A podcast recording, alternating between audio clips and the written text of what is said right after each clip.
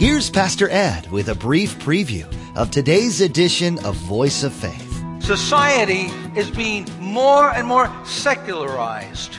If you're a Christian and you're a committed believer, and you stand up for what the Bible says and what the truth of Scripture says, you're going to be shunned, ridiculed, and looked down on oftentimes.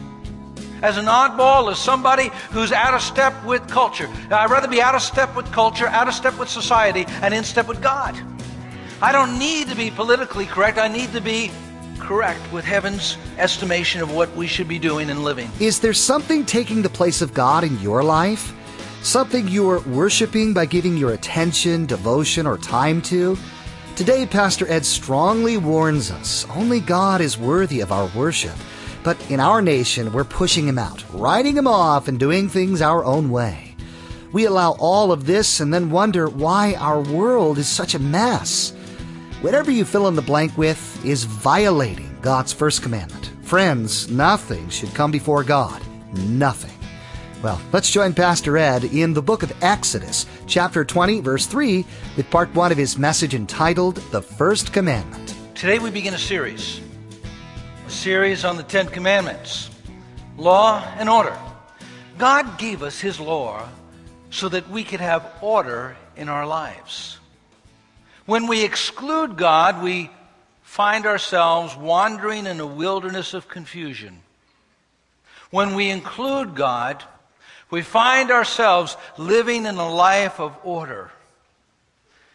God gave us His law for our benefit.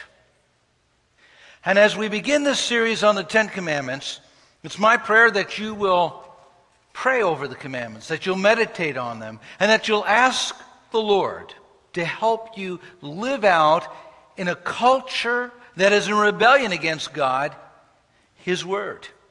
And that you will be willing to go counter culture. Let me ask you what would be on the television news if it wasn't breaking one of the Ten Commandments? Murder, robbery, lies, adultery, thieves, all, all sorts of things. It's usually focused on someone breaking the Ten Commandments. Picture with me if all of a sudden the Congress said, We are going to obey, as politicians, the Ten Commandments. What would happen in Congress? What would happen in the federal government, the state government, if all of a sudden I said, Thou shalt not lie? There wouldn't be all this spins out there and tops going into each other. They're like spinning tops. You know, they're putting air spin on, someone else is putting air spin on, and you say, Where's the truth in all of this? Uh, imagine, Thou shalt not steal. Thou shalt not covet thy neighbor's goods. Imagine suddenly how it would change our whole country. Exodus chapter 20, verse 3. You shall have no other gods before me. When Moses came down from Mount Sinai, he came down with the tablet of those Ten Commandments. He came with the wisdom of the ages. It was that which built the Judeo Christian value system, that which Western culture has been built on. But we increasingly in our country are becoming more and more secular, more and more anti God, more and more anti Christ.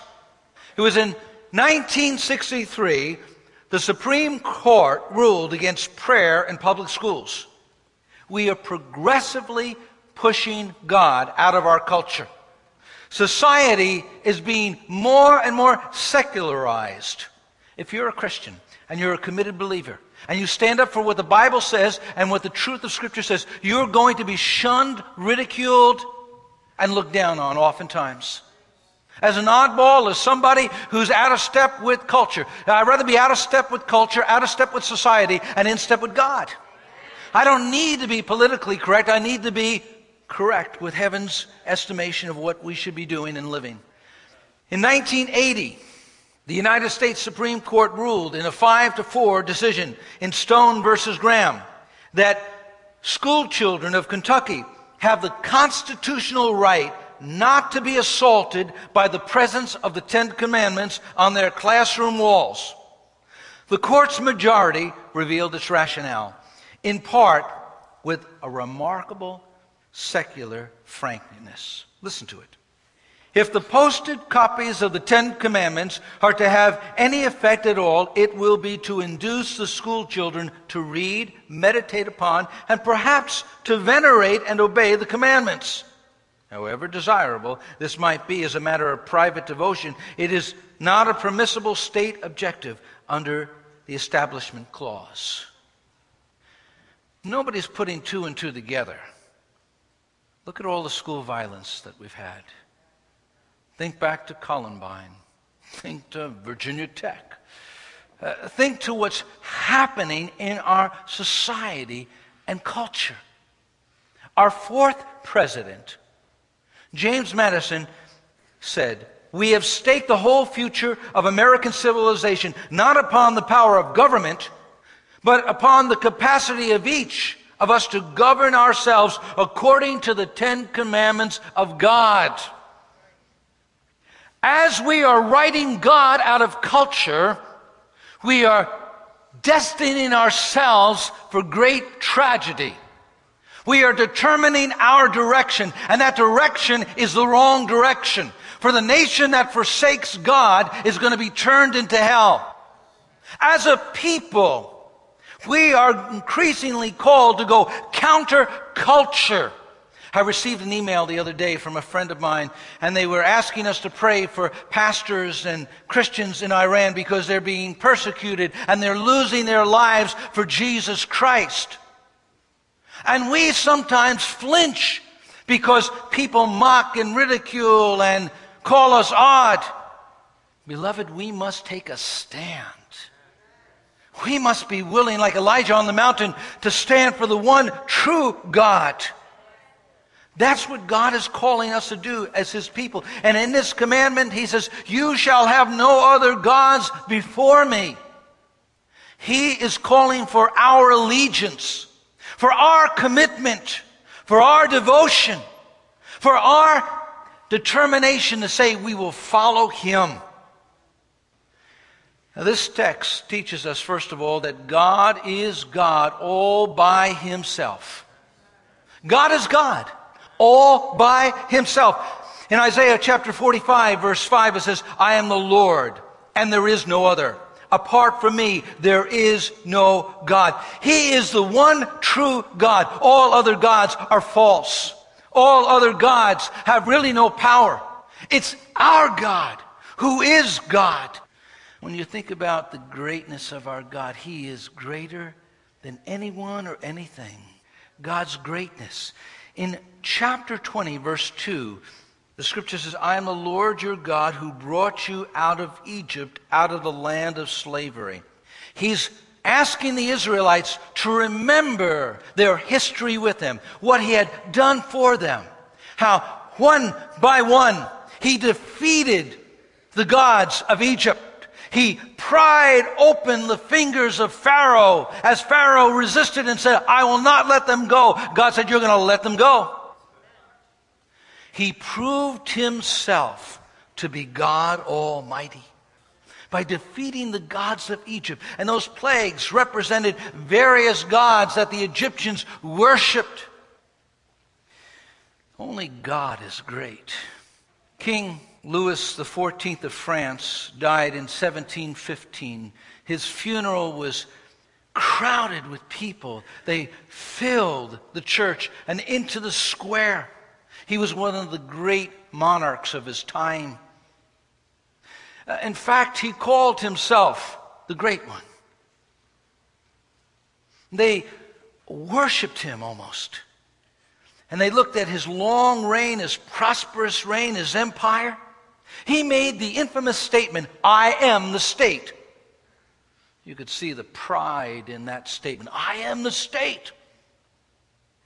At his funeral, he wanted it august. He had planned it out, and he wanted the lights in the church very, very dim. There in his gold casket, with a candle that lit the church the bishop got up to give the eulogy. As he got up, went over to the candle, snuffed out that light, and said, Only God is great. And that was the only eulogy that the bishop gave. Someday, the greatest of us, the greatest men, will have that candle snuffed out. Someday, the greatest of men will pass off the scene only God is forever. He always was, always will be. No one is going to overthrow him. No one is going to form a coup and take him off his throne. No one is going to vote him out of office. He is God all by himself. He is the great Almighty God. That's what the scripture teaches, that he's a great one. You know, you think about the greatness of this creator. Uh, people are constantly trying to erase his fingerprints over creation and deny his existence, but they can't do it. Everything that God made, you can see there's design in creation. His fingerprints are over everything he created. If you look carefully enough, you see that he is there. The Creator is greater. There's a poem that says, The Creator is greater the poet is always greater than his rhyme. The artist is always greater than the work on the canvas. The singer is always greater than his or her music. The sculptor is always greater than his masterpiece. Thus God exceeds the glory of his handiwork. The works of his mighty hands only point to one better and greater. They are only slight illuminations of his power. God is great. He is the one who delivered the Jewish people from bondage and the most powerful nation of the world. We as a nation boast in our greatness, but we are in the twilight of our history. And the light is going out because the nation that forsakes God will be turned to hell. The nation that forsakes God is going to be turned into a place of judgment. Why? The chaos in the land. One by one, God is ripping down the gods that men worship. One by one, God is touching our nation. And if we can't see it, we ought to pray, Lord, open my eyes that I might see your hand. Open my my eyes that I might see your work, what you're doing in this generation. God's greatness is always complemented and correspondent to his goodness. God's goodness. I am the Lord your God who brought you out of Egypt, out of the land of slavery. God is good all the time, and all the time, God is good. When he chose the Israelites as his people, he chose a weak, beaten down slave people. He chose them not because of their beauty, not because of their greatness. You know the old saying, beauty is in the eye of the beholder? Well, that's especially true of God. It was in God's character, not in us that attracted him to lost humanity, that attracted him to mankind, that motivated him to reach down and pick us up out of the miry clay, that motivated him to reach down day after day and reach out to us in grace. God speaking of his great compassion and leading the people out of bondage. In Exodus 19:4 says this, "You yourselves have seen what I did to Egypt." And how I carried you on eagle's wings and brought you to myself. God carried them when they couldn't carry themselves. God kept them when they couldn't keep themselves. God helped them when they couldn't help themselves. God was with them. God's character is clearly revealed in Scripture. He is a God who is filled with goodness. In Psalm 68 5, it says, a father to the fatherless, a defender of widows. In Psalm 103, verse 13, as a father has compassion on his children, so the Lord has compassion on those who fear him. Isaiah 49, 15, can a mother forget the baby at her breast and have no compassion on the child she has born? Though she may forget, I will not forget you. Oh, where engraved on the palms of his hands. I always like the way Tony Campolo says it. God carries our picture in his wallet. I mean, God loves us with an incredible love. Someone sent me a beautiful email, and let me read to you this email. When I fall, he lifts me up. When I fail, he forgives. When I am weak, he is strong. When I am lost, he is the way. When I am afraid, he is my courage. When I stumble, he steadies me. When I am hurt, he heals me. When I am broken, he mends me. When I am blind, he leads me. When I am hungry, he feeds me. When I face trials, he is with me. When I face persecution, he shields me. When I face problems, he comforts me. When I face loss, he provides for me. When I face death, he carries me home. Hallelujah. God is a good God. He is great and He is good. He is loving and He is all powerful. Richard Baxter said, God's goodness is equal to His greatness. God is as good as He is great. With all of that mighty power, God is so gentle with His people. Deuteronomy chapter 4, verse 39 reads, Acknowledge and take to heart this day that the Lord is God in heaven above and on earth below. There is no other God. God is God all by himself. There's no one running a close second. He's way out ahead. There, Thomas Wilson said, Our love of God will always be according to our knowledge of Him and his perfections. When the Bible talks about knowledge of God in the New Testament, it uses the Greek word ginosko, which means to know by experience. It's not merely head knowledge about God. Well, I know He's omnipresent. I know He's omnipowerful. I know he, He's everywhere. No, it's more than that. It's a knowledge about God that He walks with me through the valley of the shadow of death. It's a knowledge of God that He carries me through those difficult times. It's a knowledge of God that He restores my soul in the valley of the shadow. It's a knowledge that's personal and intimate.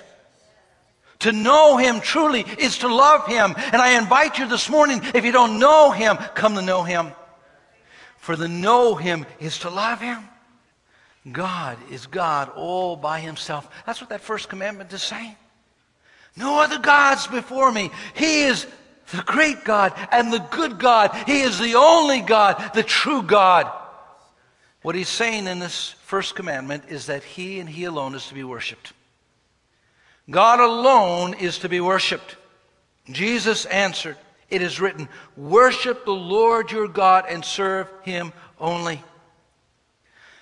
We were created to worship God. We were created to worship the Lord.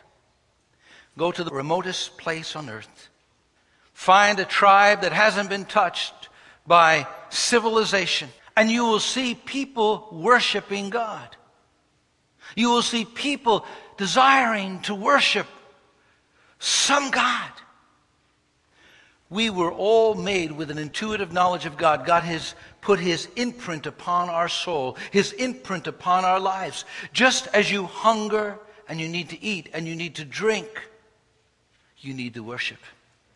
You were made to worship the Lord. The question is, who will we worship? Will we worship the one and true living God? Or will we worship something or someone? In Acts 17, 16, it says, while Paul was waiting for them in Athens, this brilliant city with the great philosophies of ancient history and philosophy that's touched us in our times. While Paul was waiting for them in Athens, he was greatly distressed to see the city full of idols. What a tragedy that we are so foolish that we don't recognize that we have our idols.